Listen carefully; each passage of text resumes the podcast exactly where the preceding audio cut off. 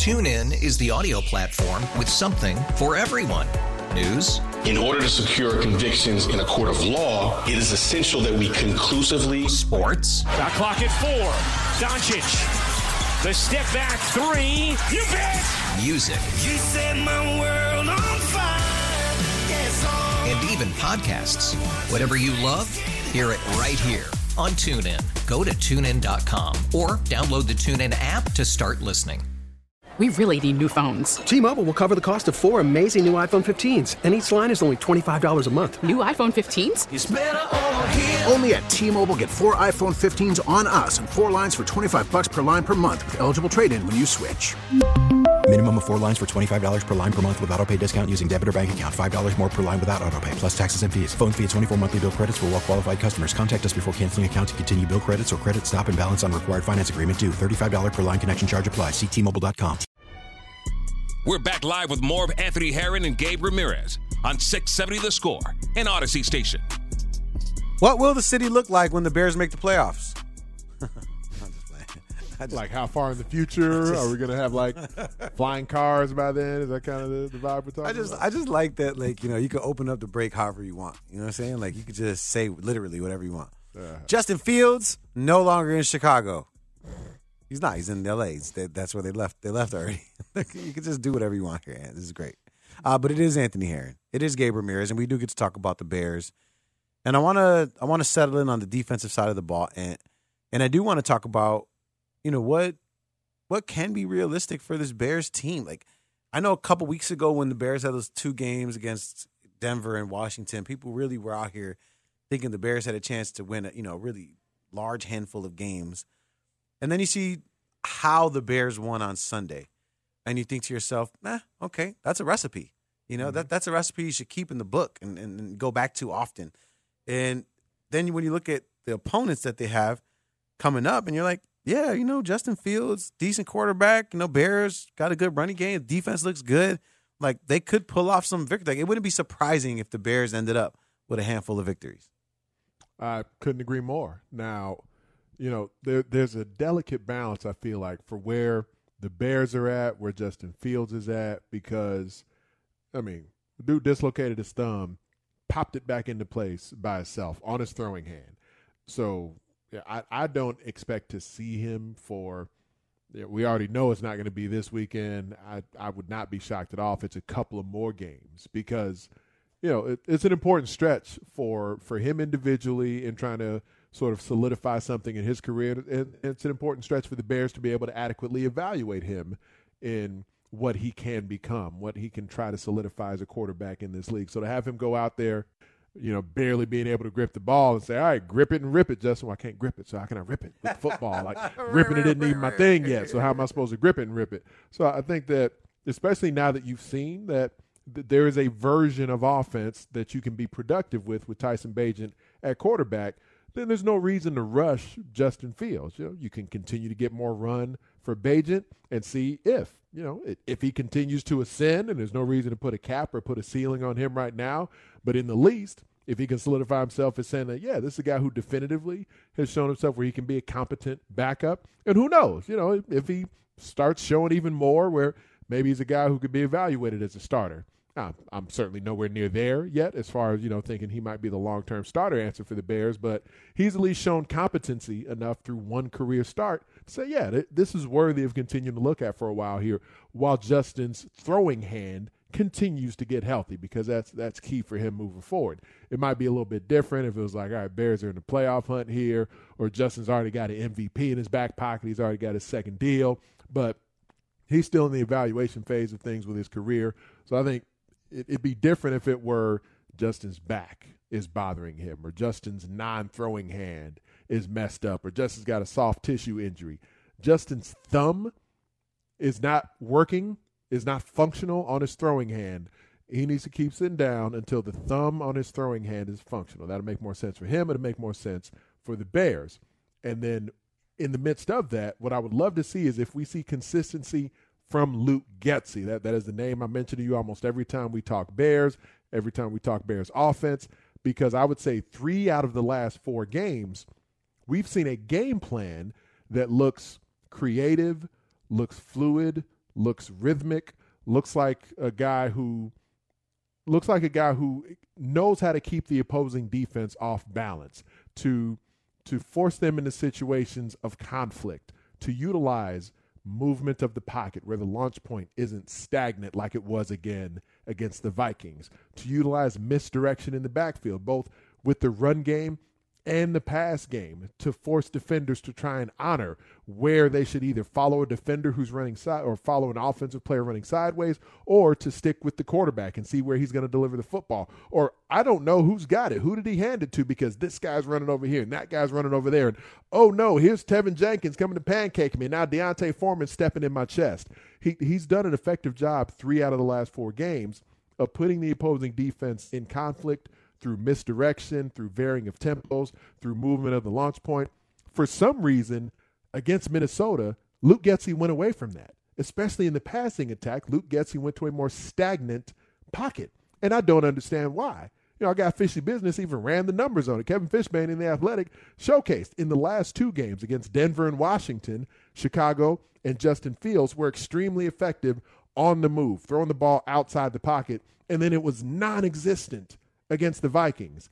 I don't know exactly what the numbers in versus out of the pocket were the other day um, uh, against the Raiders, but you did see movement and misdirection. That we, we have plenty of tangible evidence now that that's what suit the, suits this Bears offense. It suits either quarterback. It suits their offensive line. It allows more running games to be open, running lanes to be open to the running backs via the creativity that Luke Getsy has thrown at the opponents in three out of the last four games from a sample size perspective, by comparison, the two out of those three games where Justin Fields was the quarterback, there were eight touchdown passes in those games. There's well over 600 passing yards in those games against Denver and Washington. Again, Tyson Bagent, one career start.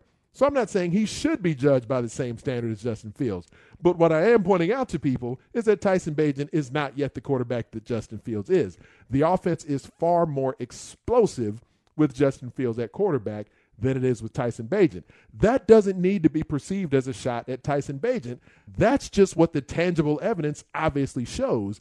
And to me, it's three out of the last four games where Luke Getsy has put the offense in a position where they're less predictable, where the pocket is less predictable, where the run game is less predictable, where the motions are less predictable.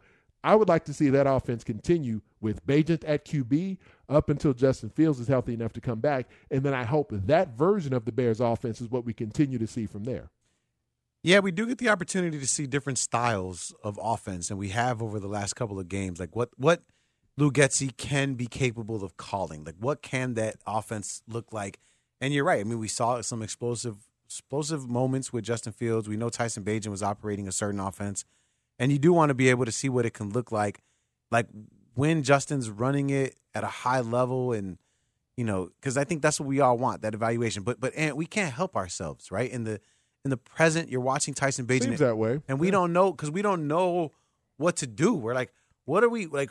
Everybody's excited. Like, what are we excited about? Like, uh, because we got a backup quarterback. Well, that's not exciting. So, so what? How am I watching this game? And I think that's something that a lot of people are struggling with. They don't know how to watch these games or what like no one can just watch it for what it is. Like a, a, bunch of teams in a blue jersey that play for chicago and a bunch of teams in a white jersey that play for la you know what i mean? Like it's uh, it has to be this uh, n- another storyline that must exist. It's very all or nothing yeah the way we view a lot of things these days. Like either either something is the most amazing thing that we've ever seen and we can't wait to watch it flourish and the other thing is trash and it's garbage and we, we're done looking at it. We're sick of it. And it, it is the two extremes. It is very all or it is very nothing. And we're uh, i'm using the collective we of course uh, for, for those of us just the collective sports viewership is not really in a position to just sort of sit and watch and look and evaluate and wait you know, it's like if if you got it, you better show it right away. And if you're not showing it right away, then it's an issue. And if you show a little bit of it, then somebody else comes in and they're looking different. Oh, different is good because we've been looking at you for a couple of years now. Can't wait to have something different. I was talking to you about the the sort of two opposing ends of things, the the two bookends. And you know, the Jaylon Johnson bookend was one thing we talked about a bit earlier in the show, but the quarterback bookends there I, I found that really, really intriguing just by the fact that Brian Hoyer was one of those guys when he was the Bears' backup quarterback towards the end of Jay Cutler's time here in Chicago, where Brian Hoyer would put a, a, good game or two together, and Brian Hoyer is trending on Twitter for how great, how rhythmic the Bears' passing offense looked by comparison to Jay Cutler, because everybody was tired of looking at Jay Cutler. Credit to Brian Hoyer, man. 15 years in the league, tens of millions of dollars made. Good quarterback nobody's ever should have confused him with being the answer or the future for the Bears at QB. Matt Barkley trending on Twitter at different points. Jimmy Clausen, look at that pass he just completed on third down. He's different than Jay Cutler. We've seen this before. That being said, doesn't mean Justin has proven that he is the answer at QB, but I'm still in the camp of those who believe that there is a there's more than enough time remaining for Justin Fields to still showcase what we saw a couple of games in a row against Denver, against Washington. Like if if that's in him, and it's with even even without the legs, you know, we we didn't see him running for hundred yards against those guys. Like by comparison, last season when this offense started averaging thirty points a game, it was largely due to Justin Fields' legs being a huge part of things. It's back to back games where he showed special ability as a passer.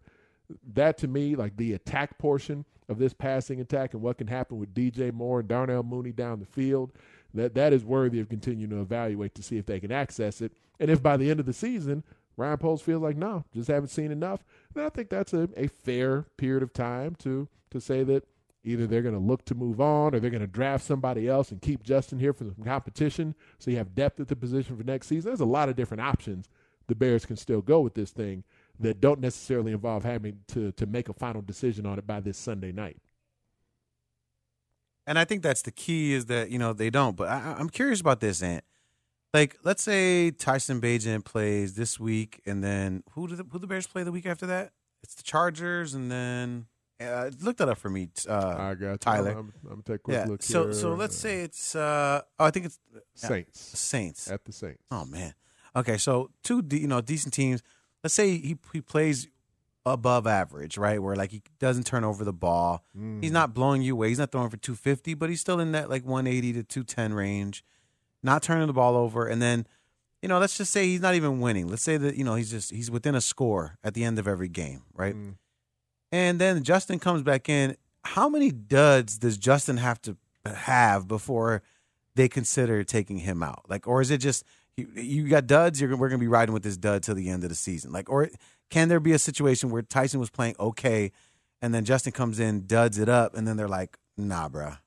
Yeah, no, there, there's definitely that scenario there. It's just, you know, I don't think seven games in the season were there yet, but there's 10 games to go. So depending on how many of these games coming up that Justin Fields would miss and Tyson Bagent starts and looks competent back there, then yeah, that, that scenario is is more than plausible. How many it is, I think it just kind of depends. Like how how duddish is Justin Fields looking out there? You know, is it a is it offense that's putting up six points? Is it a passing attack that's, that's back to, you know, 80, 90, 110 yards a game or something like that? Um, or is it a Denver style game where yeah, the Bears lose, but the the passing offense is is lighting things up. You just didn't get enough defense or the team didn't finish strong enough or something like that. So I think there's various versions of this where it's not the Bears are in a playoff hunt, but that still you can evaluate what Justin Fields is doing at the position and saying, well, yeah, I mean, he's kind of getting the job done. He's doing his task, but the team as a whole isn't necessarily rallying around him because I think it's a big assumption to think that the version of what was seen against the Raiders at Soldier Field this past Sunday with dominant rushing attack, all kinds of yards after the catch because there was a historically low air yards per attempt from Tyson Bagent, but you just had backs and receivers making all kinds of plays after the catch and getting the ball near the end zone and in the end zone. All those things were equating to big time offensive success. And then also, you had a Bears defense that was completely shutting down the opponent. And so there was never a point where the Bears felt in jeopardy. They weren't trailing in the game. They certainly weren't trailing by multiple scores, as we saw pretty frequently early in the season. So all those things coalesced to make a very comfortable sort of nesting bed for Tyson Bagent. And that's good. That's a great position that they put a rookie in his first start in. But it would be a big assumption to think that that level of dominance will be seen from the Bears, from the other periphery pieces of the Bears, beyond the quarterback, week in and week out if it's there, then hell, man, keep rolling with Tyson Bagent and the dink and dunk passing attack. But that's a that would be a big expectation because we've been watching this crew for a little while now, Yeah. and all those other positions dominating at that level with no pass rush. I think that's a that's probably a that's a bridge too far for me to think we're going to see that every week. And that's what we were talking about earlier, Ant, where it's like, you know, everything has to go. We've been saying that about the Bears. Like, if the Bears are going to win, everything has to go right.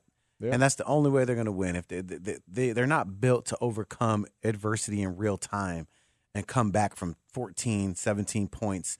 It's just they don't have the defense to withstand it and shut down the team. Even though if the Bears didn't allow that last touchdown in the fourth quarter, they would have they would have had six quarters without allowing a touchdown, and that is something that we hadn't seen in quite some time.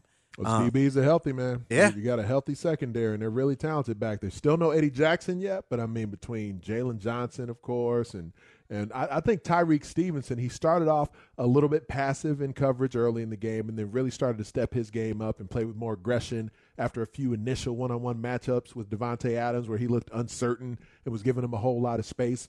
He started to invade the personal space of Davante Adams as the game wore on. So you have both corners on the outside. Kyler Gordon doing exceptional things in that nickel slot corner position. And they ask him to do a lot, man. They move him around everywhere. The DBs blitz better than the linebackers or the D line do, let alone what they're able to do in coverage. And then, of course, you got the enforcer on the back end in Jaquan Brisker. There's just a lot to be really excited about with a with a healthy Bears secondary and what that can allow them to do with the front seven.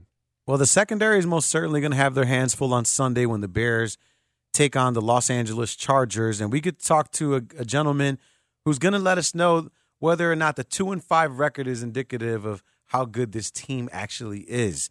Ryan Dyrud, host of Believe in LA Football, joins us next to talk about the Chargers. It's Gabe Ramirez. It's Anthony Herron. It's Chicago Sports Radio 670 The Score. Tune in is the audio platform with something for everyone. News, In order to secure convictions in a court of law, it is essential that we conclusively. sports, Shot clock at four. Doncic. The step back three. You bet. music, You set my world on fire. Yes, oh. and even podcasts. Whatever you love, hear it right here on TuneIn. Go to tunein.com or download the TuneIn app to start listening. We really need new phones. T-Mobile will cover the cost of four amazing new iPhone 15s, and each line is only $25 a month. New iPhone 15s? It's over here. Only at T-Mobile, get four iPhone 15s on us and four lines for 25 bucks per line per month with eligible trade-in when you switch. Minimum of four lines for $25 per line per month with auto pay discount using debit or bank account. $5 more per line without auto pay, plus taxes and fees. Phone fee at 24 monthly bill credits for all well qualified customers. Contact us before canceling account to continue bill credits or credit stop and balance on required finance agreement due. $35 per line connection charge apply. Ctmobile.com. I have to execute better in the second half, and um, you know it just wasn't good enough, and, and we got to be able to put up points in the second half. Defense came up with some big stops, um, so it's on us in offense to be able to go down and score, and um, you know it just didn't happen for us today. We're back live with more of Anthony Herron and Gabe Ramirez on 670 The Score and Audacy Station. Justin Herbert right there talking to the press after his loss against the Kansas City Chiefs. It's Gabe Ramirez. It's Anthony Herron here on 670 The Score talking about some Bears and their upcoming opponent with our next guest. And he joins us on the Circa Resort Casino hotline. Circa Resort Casino, Las Vegas, home of the world's largest sports book. He is the host of Believe in LA Football, also founder of the LA Football Network. And he's joining us right now. It's Ryan Dyrud. Ryan, uh, you know, I, I can't imagine that a two and four Chargers team is as bad as their record is. I've been watching the games. I know who they are. They just had some tough teams. Is that how most people in LA are looking at the Chargers, or or are they kind of fed up with where they're at right now?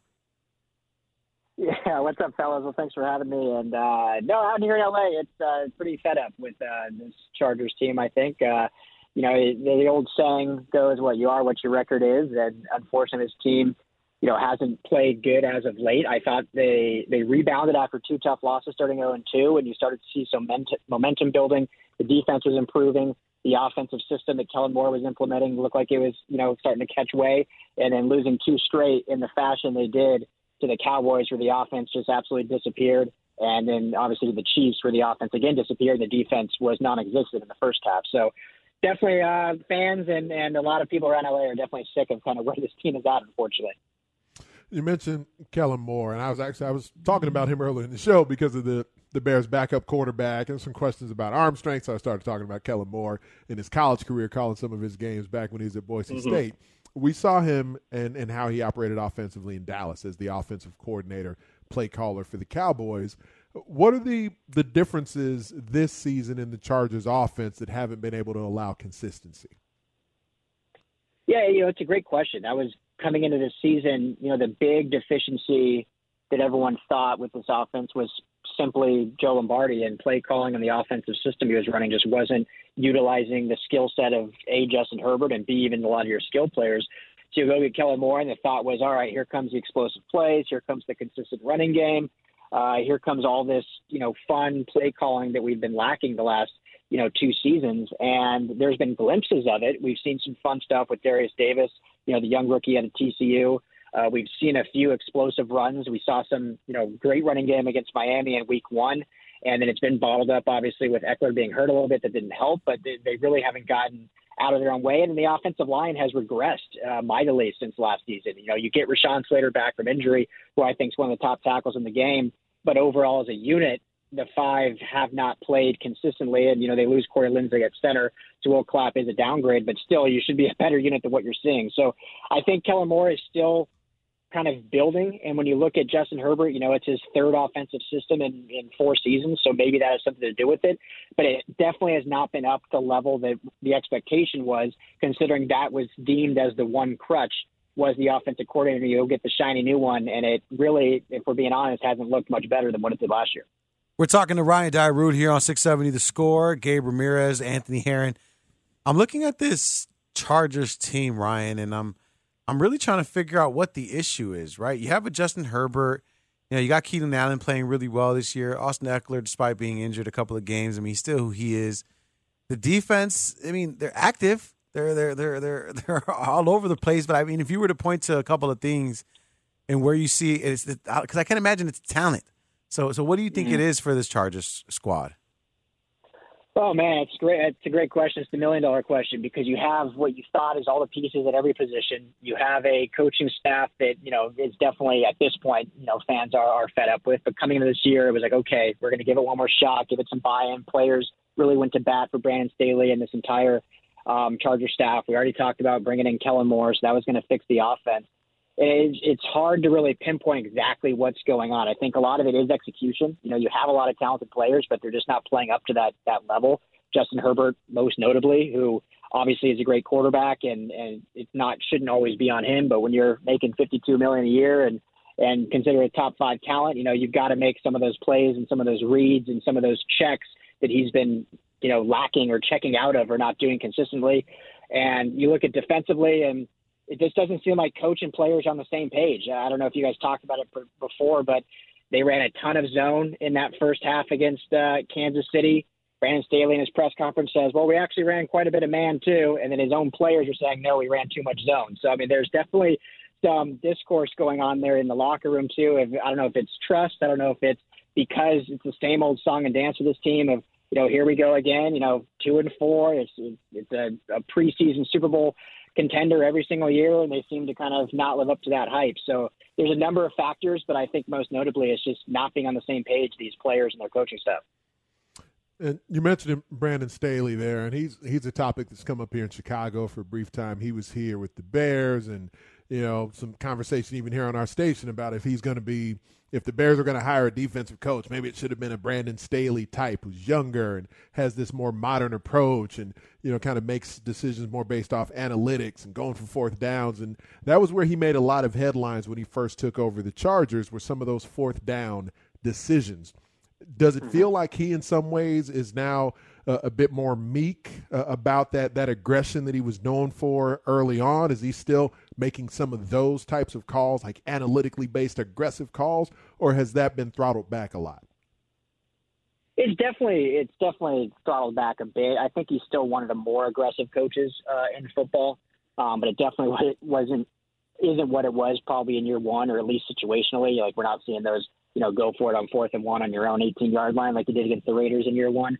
Uh, which is probably for the better. but you know, it's definitely it's, there's still some aggression there. He talks all the time. That's the mindset of this team. That's who we are. Uh, but they definitely have gotten away from it a little bit. And you know, there's been opportunities, you know, around midfield when you know you'd think they'd go for it or not. They have a really good young kicker in Cam Dicker that they, you know, I think he made a 55 yarder against the Chiefs, where that may have been one years past where they go for it, but because knowing the strength of his leg, they they go for the kick and they they convert it. So um, I think there's there's some reason for getting a little more conservative. Um, I would like to see him, you know, get a little bit back to that mantra because I think that's what made him who he was, and that's what that's what makes him who he is. And he's kind of lost that a little bit, that luster of you know really just not caring what people think and doing what you want. And now it's kind of like you know throttled back a little bit. We still see flashes of it, but it's not as consistent. So you know, long answer for you, but to answer your question, yeah, definitely it's, it's can tempered down, but it's, it still does reside there a little bit. We are talking to host of Believe in LA Football and founder of the LA Football Network, Ryan Dyrud, here on 670 The Score. I'm Gabe Ramirez, along with Anthony Herron. There was a, a, wide receiver that you guys have that you know I watched closely last year in college football, and I thought he was going to make a big impact. And then when Mike Williams went down, I thought he would most certainly was going to step up into that role. But it seems as though for whatever reason he can't seem to figure things out. Of course, I'm talking about Quentin Johnston. What can you say about him? I mean, is it is it just you know falling out of favor with the coaches? Is this, is it him not being able to pick up the, the route tree properly? Like, what what can you say about Quentin Johnston? Yeah, this has been the a huge point of topic out here in LA, and we talk about all the time. And and what I will say, you know, I'm watching the tape back and seeing progression and talking to coaches. It's definitely not anything QJ is doing. I mean, he has has had great separation. His route tree is there. Um, there's many plays where he's open for whatever reason, whether it's the way the play design is of the of the route progression and Justin Herbert's reads, if it's a trust factor, whatever it is, he's just not throwing it to him. I mean, you look at the top receivers, the top rookies you know, and Jordan Addison, Zay Flowers, Puka Nacua, you know, all those guys are 40 plus targets. Quentin Johnston is 15. And it's not for a lack of getting open. It's not for a lack of, you know, doing his job and, and filling in his role. For whatever reason, Justin Herbert's just not throwing him the ball. Now, there was one instance last week where there was a, a route combination that it was a right to left um, uh, flow for Justin Herbert. And so he locked on Keenan Allen, threw it to him, even though QJ was his third option was actually wide open. So I think it's a lot of that where just the route progressions are having him lower down on the progression line. Um, but it's definitely not it's not that he's not showing up. It's not that he's not doing his job. He's getting separation. I, I do think eventually it'll break through. I think eventually we'll see more of him. We finally saw a nice 20 yard grab last week. So I know fans are clamoring for it and everyone likes starting to throw around that, that bust label, but you know, receivers the most most uh, contingent position on everyone else. So you can't really do a whole lot if you're not getting the ball thrown to you. Khalil Mack is a player who's still very near and dear to a bunch of Bears fans' hearts for what he was able to accomplish over a couple of seasons here in Chicago. Mm-hmm. And it felt like early in the season he was kind of non existent for the Chargers. And then he had that six sack game against the Raiders. and you know, folks are wondering is he back to the, the old Khalil Mack or is he still just old Khalil Mack at this point, being on, on the other side of 30 by several years here? Uh, what have you seen from the, the Chargers version of Khalil Mack this particular season?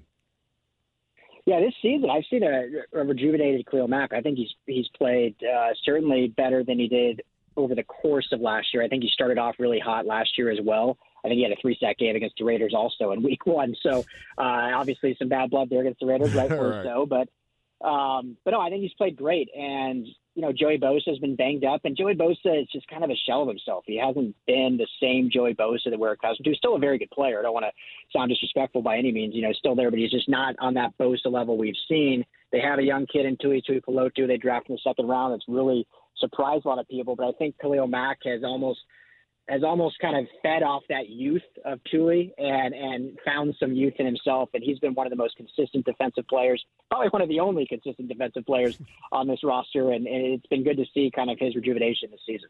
Yeah, the defense. I mean, you know, you want you, you would love a little bit more productivity out of them, but man, you guys just had a tough schedule this year. It's not as though you've, you've had some kind of cakewalk and you're two and you know two wins into the season because you know the team's playing just extremely poorly. I mean, Justin Herbert had his bad, worst game of the season uh, this past Sunday. But for the most part, I mean, I feel like you know he's still solid. What are, are, people still in love with, with Justin Herbert out there and looking at him as the golden child, or is he starting to get a little side eye out there as well? you guys need to come out here to LA and start, you know, talking people off the ledge. This is great. All the, the positivity you're bringing. I, I love that. So, um, no, I mean, definitely no one's turned on Justin Herbert. The, the thing about this Chargers fan base, you know, right, wrong, or indifferent, is that you know, their quarterbacks are they're they're with them thick and through. You go back to Dan Fouts and obviously Philip Rivers and now Justin Herbert, and they can do no wrong. That's their guy. And uh, so definitely there's no turning on them. You, you know, I'd like to see a little bit more you know, improvement and progression over these games. But I mean, you guys are absolutely right. They have played a murderer's row schedule. They've been in every game, so it's unfortunate they haven't been able to put all together. And I think what this team is lacking is just a full four quarters of complementary football, which is obviously easier said than done. I mean, that's what every team strives for. But speaking specifically of that Chiefs game, you look at the first half, the offense is clicking, right? 17 points, 230 plus yards. Herbert's moving the ball well. The running game is working. The defense was non-existent, giving up 300, 300 plus yards, 24 points. And then you go to the second half, defense completely shuts the Chiefs out until late in that first quarter. They they couldn't move the ball at all. But then the offense couldn't do anything. Didn't score a single point in the second half. So when this team can put it all together, they'll be a real dangerous team. But until then, you know, that's why they're a two and four football team. And from one two win team to another two win team facing each other on Sunday Night Football, there were a number of rumors that perhaps this game would or could get flexed out of it. NBC, the NFL, they decided to stick with it but it's not going to be mm-hmm. Justin Fields at quarterback for the Bears. And so with Tyson Bagent behind center, with Justin Herbert and all those expectations continue behind center for the Chargers, is this a game that Chargers fandom anticipates should be some sort of a cakewalk? Is there a perception of the Bears that this is kind of a an easy road for the Chargers heading into Sunday night? Well, speaking of Chargers fans specifically, I think they've learned over many years of heartbreak that no game is ever a cakewalk. And any any Chargers game you want, there's usually the cardiac doctor on speed dial because there's always uh, it comes down to one possession. I think the stats show they've played what six one possession games already this season, or some or five maybe out of the six have been one possession games. So uh, I don't think it'll be a cakewalk. I think fans realize that.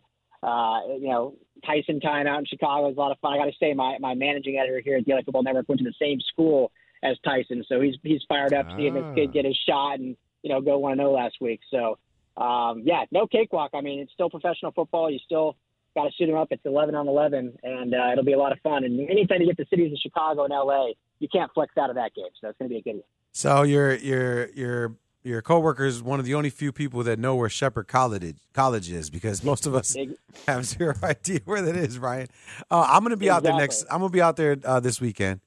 Uh, I go out there with a bunch of my family. We, we're like 13 deep, so we're going to be uh, in SoFi Stadium watching the whole thing. Uh, so I'll be excited to be out there. Uh, but, I'm, but, I'm, curious about the Believe in LA Football and, and, the LA Football Network. Tell me a little bit about that and how people can uh, hear you all the way out here in Chicago. Yeah, I appreciate that. When you're out here, let me know. I'll, I'll tell you some good taco spots you can check out uh, here in LA. But yeah, you know, appreciate that. The LA Football Network. You know, we cover obviously the all the four LA teams uh, rough weekend last week with obviously SC and and uh, the Rams also dropping ones. But um, LAFBNetwork.com is the website. Uh, LAFB Network is is everywhere. Twitter, our show airs out here on ESPN Radio as well on Fridays, and you know anywhere you get your podcast, you just search LA Football and you can find us. Make sure you follow him at Ryan Dyrud. That's D Y R U D L A F B on Twitter. Ryan, I'm about to follow you right now, so shoot me those t- uh, taco wrecks because uh, I'm most certainly going to need those. All right, brother. Have a good one, yes, man, sir. and enjoy your weekend. Uh, but I'm most seriously following you right now, so hit me up.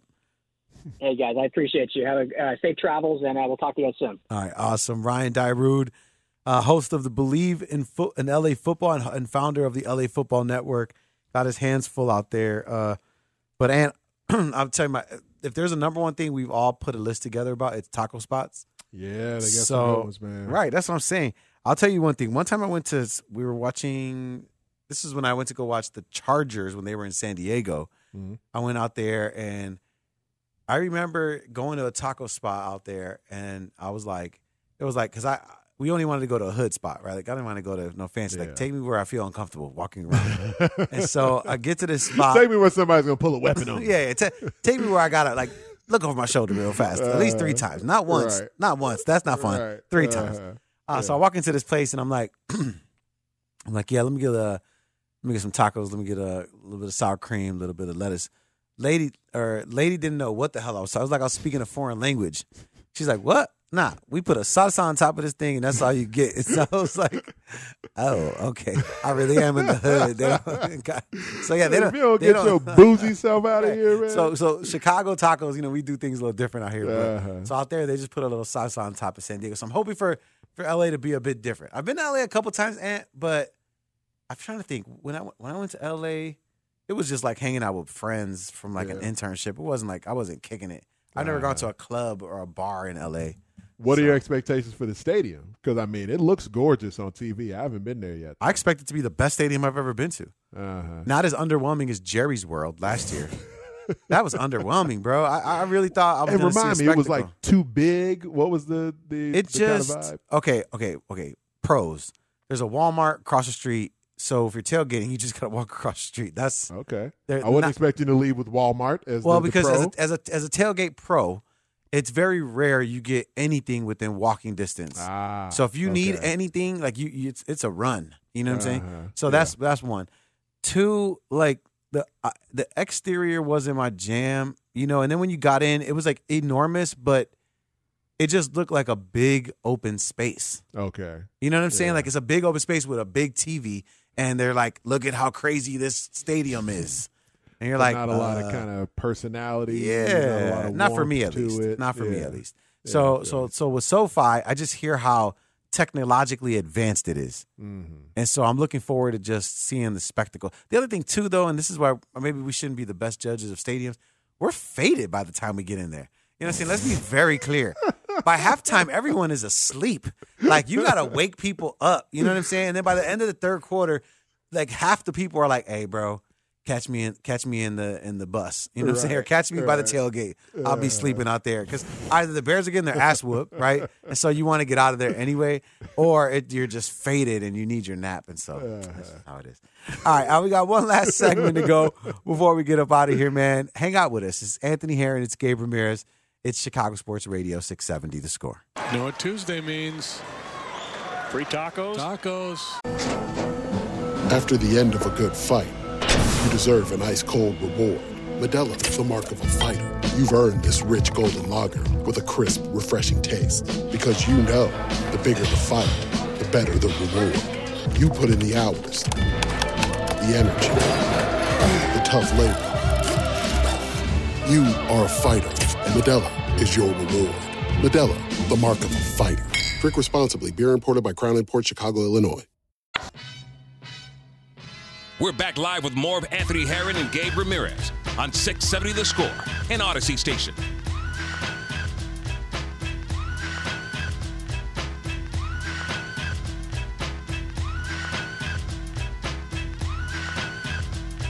Gabe Ramirez, 670 to score. Oh, we're jumping around, all right. As we only got one more segment left, Anthony Herron and I hanging out. Uh, and where are you at this weekend? I'm actually here. Well, in Evanston. Uh, Maryland is coming to town to play Northwestern. I'll be there on Saturday. Saturday morning, 11 a.m. Central Time on the Big Ten Network. Had the broadcast over the weekend in Iowa City, and I took a little little bit of a different approach than I normally do because usually, well, as you know, I'm usually with you guys in studio for Unleashed, and now hit town, uh, hit the road to head to whatever college town I got to get to. I usually do that Friday late afternoon, Friday evening, or whatever after we finish up uh, getting the, the show ready over at Fox 32. But I left Thursday night last week. A couple of factors. One, I had the you know, show was on NBC, and they just they love production meetings at NBC. They love uh, a lot of preparation leading into it. So there's all kinds of meetings and stuff. Uh, but then b- to be able to meet with the coaches in person on Friday, uh, I went ahead and left on Thursday. Got to town, and then also just going back to my alma mater, going back to Iowa City, my old stomping grounds, a few hours away as a drive. So I went there Thursday evening. I was able to go hang out with some friends, have some dinner, have a couple of beverages. Did that Thursday night. I actually got up and went and checked out. I don't know how much you've watched Caitlin Clark, the the Player of the Year for Oh, yeah. women's basketball, but went and checked them out Friday morning over at Carver. Just went and uh, you know had the asked the coach if I could come check out practice, Lisa Bluder. So I went and checked out Coach Bluder and Caitlin Clark, Iowa women's basketball Friday morning. Then went and met with the coaches and players there on uh, Friday evening before you know we, we did our thing taping Bears Unleashed later in the day on Friday, and we had a wild finish at Kinnick Stadium on Saturday. I don't know if you saw the way the game between Iowa and Minnesota played out, where it was it was twelve to ten in the fourth quarter, and Minnesota punted the ball away to Iowa with about two minutes left in the game. Iowa forces a punt. Minnesota punts it to this guy Cooper DeJean. He's one of the top defensive backs and punt returners in the country. Just a few weeks ago, Cooper DeJean had actually run a punt back to to basically win the game against Michigan State late in the game that was at Kinnick Stadium a few weeks ago. So he had the same scenario come up on Saturday where they punt the ball to him. He fields it off the bounce. So they kind of try to kick it towards the sideline to keep it away from him. Punt coverage team is storming down there. DeJean, as he's running over towards the ball, points both hands towards the football.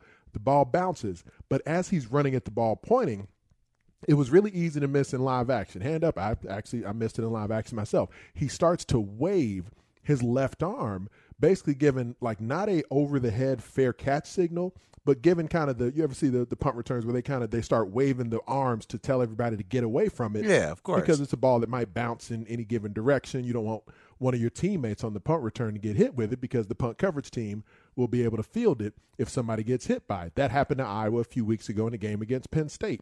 One of the guys, one of the blockers on their punt return team, got hit with the football. Penn State recovers it. Iowa didn't get the ball. So DeJean starts waving his left arm as he's going over towards the football. It wasn't seen in live action. The official did throw a beanbag on the ground just to show, like, here's the spot of the ball that's being fielded at. Then DeJean, where he's got, there's like six guys from Minnesota who have him pinned in towards the sideline. He feels the ball off the bounce, spins away from the first guy, makes a little stutter move, and then bursts past the other like four or five guys from Minnesota up the sideline, just barely stays in bounds. Then he cuts back towards the middle of the field, weaves away from a couple other guys. 80,000 people at Kinnick are just going crazy. They're throwing popcorn and water in the air. They just, they just think like this most magical thing ever has just happened where Cooper DeJean has given the Hawkeyes the lead over the Gophers in this rivalry game for this big pig uh, statue, Floyd of Rosedale, and you know Minnesota hasn't won it in like nine years. They think Cooper DeJean just won the game with a punt return touchdown. The officials go to review. They initially start to review to see if he stayed in bounds. While they're going through that review process to see if he stayed in bounds, then it is also noticed that he's giving this waving motion with his hand. Now, the confusion is, and it's still come up after the game a little bit. I've heard from plenty of Hawkeye fans who are still frustrated with it afterwards. He did not wave his hand overhead in a fair catch, like a true fair catch sort of way, but the officials did end up ruling that he gave an invalid fair catch signal as he waved his hand sideways, kind of the what we use the term poison or Peter in Right. football when It happens all the time. and you know telling everybody to get away from the ball. They they added this rule, I don't know, a handful of years ago, sometime in the last five to seven years. Not only the fair catch over the head means you can't return it, but also the poison or Peter kind of get away from it wave means you can't return the football at that point. It's not a penalty, but it is an invalid fair catch signal, so you just have to get the ball at the spot of where you fielded at. So they rule no touchdown, take it off the board. Iowa gets the ball back there at the 46 yard line where he first fielded it. Now, mind you, there's like a minute and 47 seconds left in the game. Iowa's got a timeout remaining, and their offense is getting the football. They're only trailing by two. So all they got to do is get in field goal range, let alone having a chance to actually score a touchdown here. Iowa came up short. Offense couldn't move the football. Minnesota wins the game. But in the interim, you got Hawkeye fans when they take the touchdown off the board, folks throwing stuff onto the field at Kinnick. Like it looks like, man, are they about to storm the field, try to, you know, try to do something to these officials or whatever. So they had to get the crowd calmed down. They restart the game. It was a really wild finish. And of course, people were rather displeased about it afterwards. But I mean, me being me, I'm not about to start making stuff up on TV. No matter how much I love Iowa football, I'm doing my job, man. I'm calling the game. I've called a bunch of Iowa games over the years. We had it actually. I, think I retweeted. We actually had a really nice rating too. We had a couple million people uh, watching the game at its peak. So it was a it was a fun game to call to be back in Iowa City. Unfortunately, the Hawkeyes did not come out on the winning end, but they'll be okay. They got a lot of games left to play. They're gonna make a bowl. They'll win some more. They might win the Big Ten West Division, but it was always a, it's always a good time to be back at at Kinnick calling the action. Yeah, I was. I, I saw. I saw that game. I saw that play specifically, and it most certainly looked like, "Hey, get out the way! Don't touch it." And then, like oh, oh, here I go, and then like a pickup, and he made some really nice moves. Mm-hmm. Oh man, some he's really nice moves. He's a def- definite baller. All right. Uh, Got to thank some of the ballers that were hanging out with us today. Adam Rank uh, from the NFL Network, Darnell Mayberry from The Athletic, and Ryan Dyrud from Believe Network hanging out. I want to thank my producer, our producer, Tyler Buterball today. It's all right. You can't say, you can't curse back there because you didn't have it ready to go. and then I think I'm going to hang out with you for a little bit longer. But that's all right. Tyler Buterball. Uh, let's- Tyler ah, there we go. Buterball. Perfect. Buterball is all one name. Buter Ball. Uh, the newly married Tyler Buterball. Really? Okay. Yeah, just got married, man. Tyler. I didn't know that. Yeah, just got hitched. Got hitched, had a fresh suit on. Check him out on, on Twitter, man. Look great. Uh, all right, mi gente, that means my people. Hasta la próxima. That means until next time. BetMGM tonight is up next. For Gabe Ramirez, for Anthony Herron, this is Chicago Sports Radio 670, the score. That was awesome. That was fing awesome. TuneIn is the audio platform with something for everyone. News, In order to secure convictions in a court of law, it is essential that we conclusively. Sports. Shot clock at four. Doncic. The step back three. You bet. music, You set my world on fire. Yes, and even podcasts. Whatever you love, hear it right here on TuneIn. Go to tunein.com or download the TuneIn app to start listening. It's better over here. After investing billions to light up our network, T-Mobile is America's largest 5G network. Plus, right now, you can switch, keep your phone, and we'll pay it off up to $800. See how you can save on every plan versus Verizon and AT&T at T-Mobile.com slash across America. Up to four lines via virtual prepaid card. Allow 15 days. Qualifying unlocked device credit service ported 90 plus days with device and eligible carrier and timely redemption required. Card has no cash access and expires in six months. Oh, oh, Protect your vehicle's engine with a full synthetic oil change and save with Mobil One at O'Reilly Auto Parts. Purchase five quarts of Mobil One full synthetic motor oil and receive a $10 O'Reilly gift card after rebate. See store for details. With your Mobil One purchase, you'll also receive two times points during O'Rewards Bonus Points Month at O'Reilly Auto Parts. Oh, oh, oh, O'Reilly Auto Parts.